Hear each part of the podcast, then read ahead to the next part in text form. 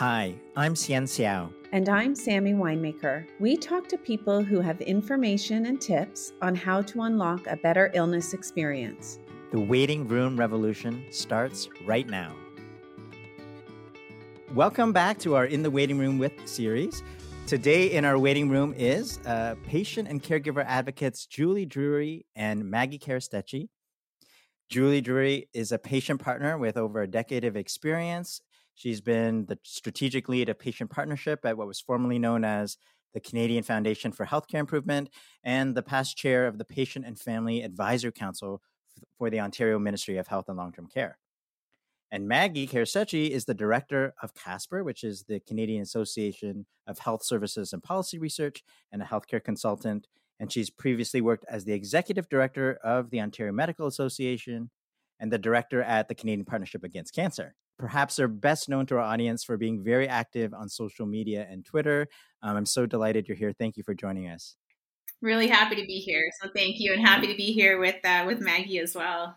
If you don't mind, I mean, what's the origin story of why you got into patient caregiver and health system advocacy in the first place? So I'm happy to start saying. Um, so what I'd really like to do is to share a little bit of a bookended story with you, if I can. So, our story is um, of what can happen in a fragmented system. So, of what happens when we lose sight of our North Star, of what happens when we talk about having a patient centered system, when what we really mean is that we have a provider centered system that is people centered when it's convenient. So, I'm a caregiver for my mom who lives with me and for my sister. But I'd like to just briefly take you back to the beginning of the journey when I was a caregiver for my dad. Um, and I often talk about being really grateful for that experience. So I was his caregiver uh, for the year before he died when he was 49. Um, and that experience has shaped who I am and, and my choice of career and, and how I've lived my life.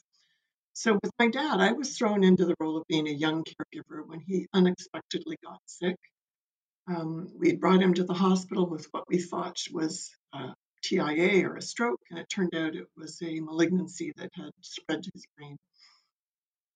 So, you know, I had been raised, I was a, a young person then, I'd been raised to believe that my voice was important and that I had agency.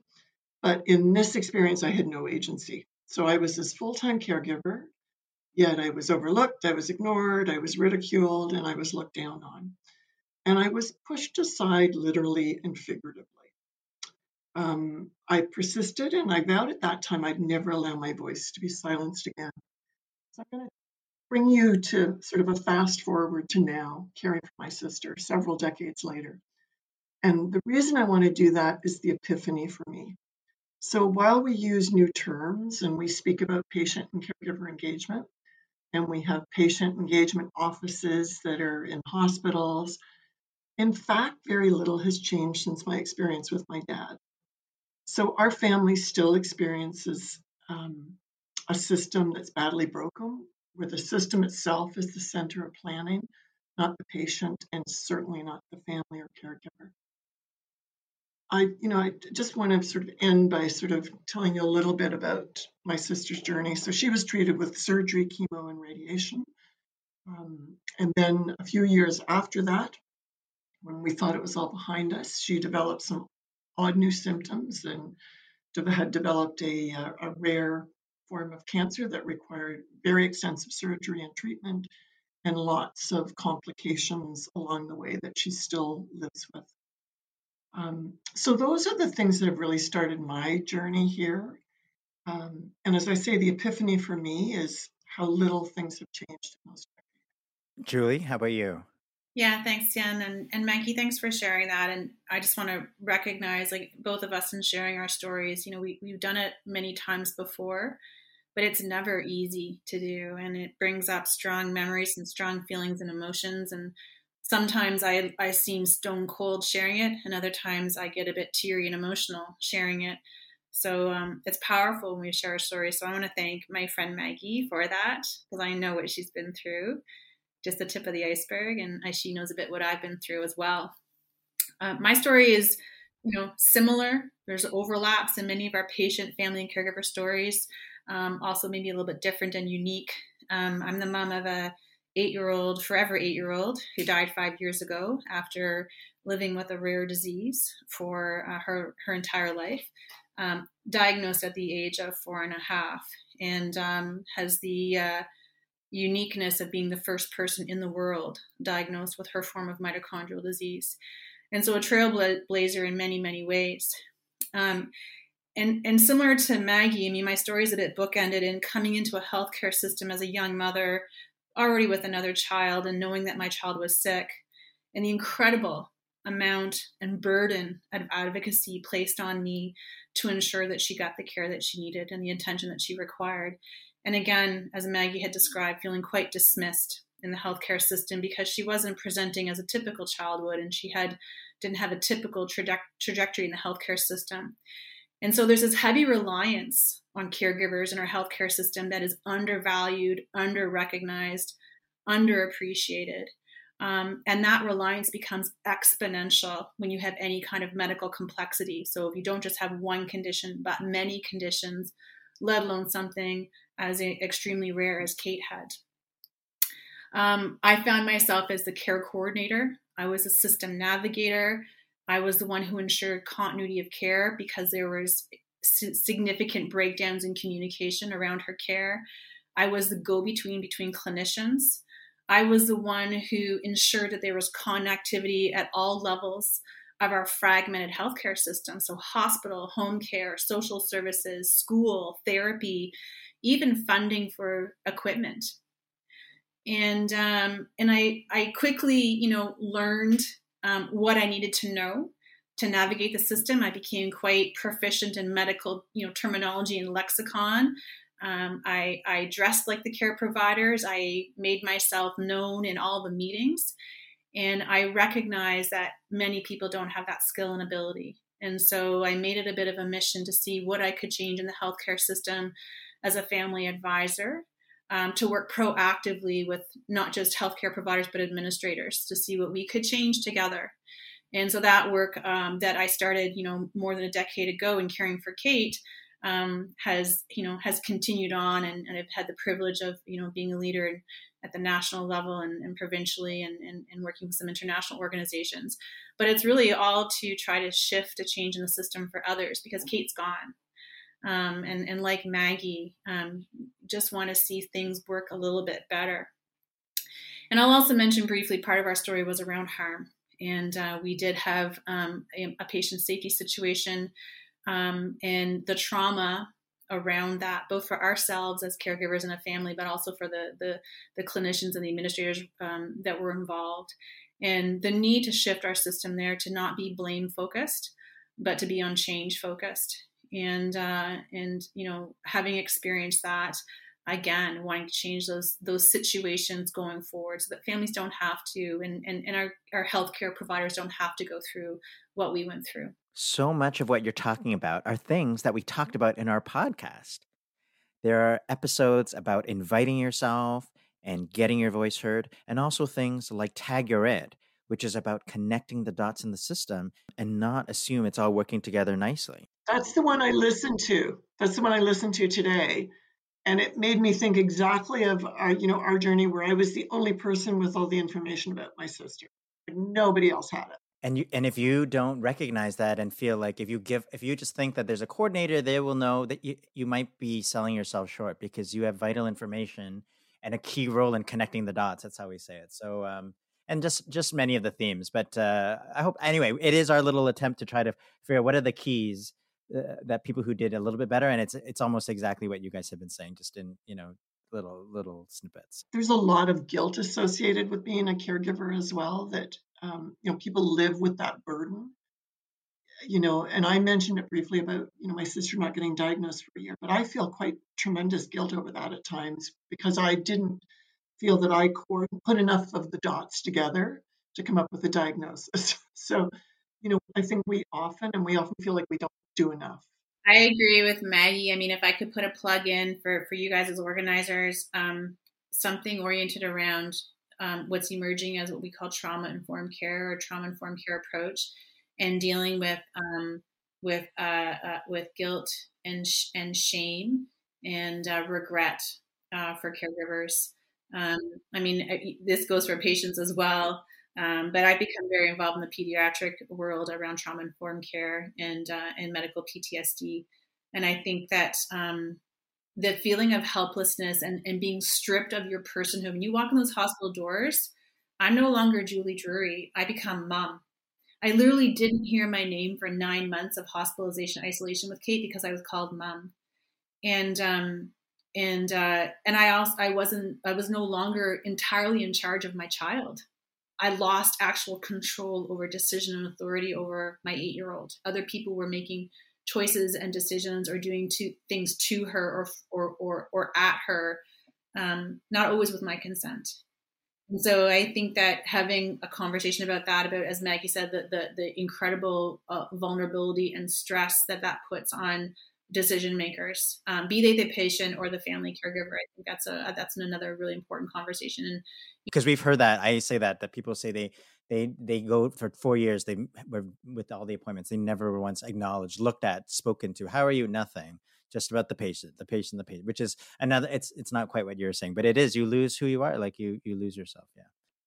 We just lose your personhood, right? Like I I mean, I'm a pretty interesting, dynamic, complex person who had a, an incredible professional career and a whole other life, and and I became mom, and uh, you know, it's just even just like little things like you know, you, like what you your the clothing that you that you wear, you have access in terms of amenities, like you know, can I wash my face in the morning before I encounter, you know, 20 people marching through her room as a medical team? Like it's just, it just it, it's it's such a vulnerable place to be your visitor um, in someone else's home and um, and it's very very awkward um, and you and you compress yourself into a box personality wise and characteristics and what you say and your tone of voice to adapt to every interaction with those healthcare teams. And that is exhausting. But you have to do it. Otherwise, you get into challenging situations. And, and, to Julie's point, even things like clothing, I dressed very carefully every single morning I would go to the hospital so that I would be seen as a, a credible, um, you know, intelligent, whatever that might be. I dressed very carefully so that I could play the part um, every single time I would go in. Wow. Yeah. I would actually, when I would go to meetings, everyone had a lanyard and a suit on so i would wear my i would i would dress as well for, for especially for team meetings where i could prepare and i sometimes put my lanyard on for my own job it's a very strange thing to say but honestly just so that you you look like part of the professional team otherwise you're othered you know? Mom and dad are over there and here we are the clinical team. Uh, anyway we could go on and on about that but that persona that has to change the the ad- adaptations that you have to make um, who has the availability to do that and the and the knowledge to do that and then like getting things like language and culture and racialized communities and like let's talk about Joyce and what she had to do to get attention. Like broadcast her death on Facebook live. I mean this is these are some of the nuances that we don't talk about in our system right? Maggie and I as educated white English speaking women and even women it's challenging that you know because we're seen as being, you know, complainy and bitchy and emotional and hyper. Um, you know, even how I was treated as opposed to my husband when he said something was wrong, it was like, what? But when mom said something was wrong, well, you know, sometimes it was characterized a different way. So anyway, it's a whole other podcast thing, but um, yeah. First of all, thank you for, you know, being so open with your stories, and I can feel the the emotion that caregiving has. And you both talked about this idea that caregivers were being ignored and even ridiculed. And yet, you know, there there's this understanding that they are essential partners in care. They're not just visitors. But I feel like our system is designed in, in some ways to deny and ignore and make invisible this critical critical asset to our to our society. And I'm just curious, like from your experiences, like why do you think this is so? Well, I'm happy to start. I think Maggie and I probably have a lot of congruency on this one. Um, it is how our system is structured, number one. It's structured around a clinical care environment. It is not structured around a patient centered or patient partnered care environment. As much as we like to use that language, That is not how our healthcare system is structured, all the way down to how we educate our doctors, our nurses, our therapists, even our administrators. And so um, we pay a lot of lip service to a patient centered healthcare system. Um, but if we don't structure it that way, if we don't educate our healthcare providers that way and our administrators that way, we don't structure it in a way that um, you know caregivers are seen as part of the healthcare team and patients are seen as part of their own healthcare team and they get equal access to their health information and and uh, ready access to health information, um, where they are part of the discharge planning team, um, where they were part of the decision making conversations. Until we we get to that point, uh, we will always be um, diminished in the system and, and and an afterthought and a nice to have, but not considered essential. So that term essential, we press that term forward, but the system has not embraced that term. So um, Julie has covered it beautifully. I'll I just have um, a couple of things to add. So I think COVID 19 in particular has taught me some lessons about why this is so. Um, so, in my experience, the lesson for me has been how easy it was for the system to revert back to old ways of doing, um, to what is seen as the easier path. So, you know, in my pursuit of good care for my dad and then for my sister as well, I've been labeled as demanding, as difficult, bossy, intrusive, angry, um, and on the list goes. And I think that in reality, in my attempts to ask questions until I was satisfied with the answers and to challenge what I found problematic, I was labeled. And often that's really difficult for people. I certainly don't like it, but I, I'm not quieted by it either. But I think it can be problematic. And I think as a caregiver, I know things about the people that I'm caring for that no healthcare professional, no staff member would ever be expected to know. And these things will help in developing a good treatment plan and then in watching for signs along the way. So, you know, in my view, when I think about it, I think how underutilized is this great resource to really help with outcomes as well as to help with system design? So the fact that we don't use it um, and why that problem is baked in has really caused me to pause. And I, you know, my conclusion would be working with caregivers, I think, is often seen as time consuming, and that there is a general lack of understanding about what Julie just said, which is how essential caregivers are. So I think there's a lack of awareness and a lack of understanding about the insights that we can bring to individual people receiving care and to the system. Both of you touched on something that cuts to the heart of why we wanted to create this podcast. I mean, we saw and observed that there was a power and information imbalance, right? It's heavily tilted towards health, the healthcare system and healthcare providers. And even though both Sammy and I have spent tons of time on clinical education, we knew it wasn't moving the needle fast enough. And so we wanted to use this podcast as a way to get information in the hands of patients and families so that they would know what to expect next, but also so that they could be more informed, be more in control, have more knowledge about what's happening and with information, and they could then change their journey and be advocates, better advocates for themselves. So I'm curious to know, do you have any thoughts on this approach where we're targeting patients and families? There's a role for for patients and families in this as well, right? Like there's a responsibility there as well. I, I recently was tweeting about, you know, patient centered care and, and I had a clinician kind of like, you know, kind of toss back to me, well, patients have to take responsibility and ownership. And absolutely they do. But how do we equip them to do that? Back to your to your point. How are we educating patient families and caregivers? I'll tell you, when I started on my journey with Kate, I was extremely naive and very trusting of the system and put everything in the hands of the clinical teams. And and i didn't recognize that i was a partner in care and that as as a medical mom that i had to be very engaged and that i had to ask questions and make choices and that i would have responsibility in navigating the system. We don't know that. We don't educate our public about that. We people who aren't involved like uh, um, directly in the healthcare system in canada think well you go you get sick you go to you emerge you to your doctor they take care of you and everything is done for you and that is not the case. So we have a major gap there in educating people about what it means to be part of the healthcare system from a clinical point of view and from a patient or family caregiver point of view. Um, and, and I think the other part of it is that, um, you know, there are levels of engagement. So we have this scale called PAM, the Patient Activation Measurement Scale. And not everyone is going to be at like level four and fully engaged and really asking the questions and right in there. Don't have the capacity, don't have the language, don't have the skill, don't have the education, don't have the time. Those are all factors that contribute. And so we have to also scale our approach to a patient centered and a patient engaged system. We have to make sure that those people who can't 100% lean into that role have the support that they need to be coached and to be educated and to be supported in a way that's best available to them to have their individualized patient centered care model. Um, and we just don't have the time to do that in our healthcare system right now. Um, and we don't have the attentiveness to it. And and to Maggie's point earlier, I'll be so bold to say I don't think we have the leadership or the interest.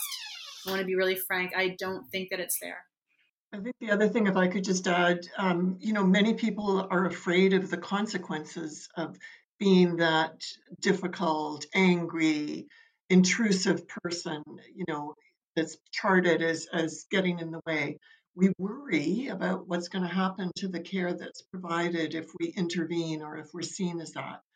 So I think it's really important as well for healthcare professionals to understand the meaning behind those words and those rolled eyes that we sometimes get, um, and how that that uh, strikes fear, quite frankly, into people's hearts. There are serious consequences for people, right? From your your care being compromised to being alienated uh, from uh, from from decision making, and, and, quite frankly, um, you know, uh, ha- having very sort of um, a negative um, relationship with the healthcare team. I mean, there there are very serious and real consequences to speaking up. Yeah, I know. I, I mean, you have to only think of how difficult it is to speak up and takes that kind of courage. And I will say that. I mean, I I, I really hope this tide is changing. I, you know, you, I pray that it is because I think what we have, we, what has surprised us about this podcast, which was really designed for patients and families to give them the language, the tool, the courage to invite themselves, the language to use that maybe is non-threatening but could work. But healthcare providers have really come out to say, I want this language too, and I'm open to this. In a future world, I think that there are enough people on both sides, from healthcare providers and patients and families, who want a different way of of being and working. And so this is a nice tie-in to what you are both very passionate about. And you both tweet a lot about using patient and caregiver experience and co-design as a tool to change healthcare and systems and minds and hearts. Why is co-design such an essential tool for healthcare change? So I'm going to start with this one. This is a big question, and it's one I'm going to answer with a big, somewhat audacious answer. So I think co-design needs to be a part of the entire individual care journey and the entire health system at every level. Um, I'm sure you can tell how strongly I feel about this, but you know, let me explain it a little bit this way. So I think that caregivers, parents, families, neighbors, those people that are providing that care have insights at both an individual care level as well as about gaps in the system that no amount of formal training or no degree or no title will give someone. You know, in fact, when I think a little bit about my journey and I think about being a patient and a caregiver and what it's brought me, it's brought me far more meaningful insights into how we deliver care in this country than more than 20 years of a career in healthcare. Um, and the more time I've spent being a caregiver, the more I've come to realize that, contrary to sort of widely held beliefs, the approaches to achieve meaningful transformation and co design in healthcare aren't actually highly sophisticated and they're not overly expensive and they're not overly complicated.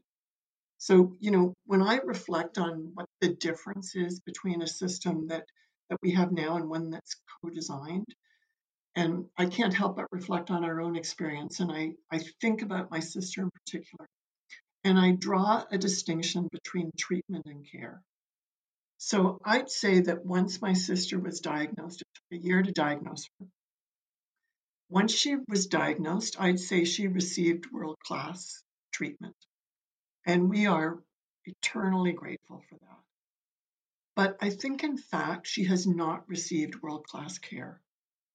And I really believe that co design would change that equation. And that's why I'm just so it's not just passionate about it. I, you know, I'm relentless in my pursuit of it because I think it's the only way for us to go. You know, and just to add to Maggie uh, and to weigh in, I think we've seen some really exceptional and novel examples of co-design across the system. Um, we have the Center of Excellence on Center for Excellence on Patient and Public Partnership at the University of Montreal. Um, they're in their third year of a master's program on patient engagement. Um, they have the uniqueness of having paid patient partners who actually work with and in the School of Medicine to educate um, all doctors from their first year uh, undergrad program all the way through their their PGY or their postgrad years, and um, and and these are required courses that are co-designed, co-developed with patient partners. So we see these, you know, unique instances um, uh, across the healthcare system in our country. You know, I had this experience two years ago with a group of second year university students um, from the School of Medicine, University of Ottawa. They called themselves Med Ed. And the premise of what they were trying to do was they wanted to bring in people with lived experience to speak to them at a lunch and learn that they were pulling together. They pooled their money to have a, a bit of a pizza party so they have a draw from their fellow students. But their issue was we don't get to hear about patients or from patients until about our third or fourth year. And we want to start learning now. We want to hear their stories now. We want to understand how to partner in care now. So I'm quite enthusiastic about the new generation of, of providers. I think they're pushing back. I think these um, Gen Y folks and, and the ones that are coming behind are questioning um, how they're being trained and what it looks like to actually co design alongside a patient what their care will look like. And that's shifting medicine on its head because medicine has been doing to and for, but not doing together. We're going to continue this interview next week.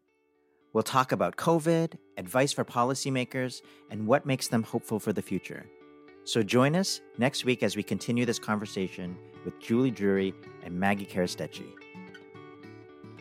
Thanks so much for listening. Please rate, review, and subscribe to our podcast and help us get the word out. Our theme music is Maypole by Ketsa. The podcast is edited and produced by me, Hsien Seow, and Kayla McMillan. Special thanks to Krista Honstra, Principal of Clarity Hub. Please go to our website to join in the conversation, waitingroomrevolution.com.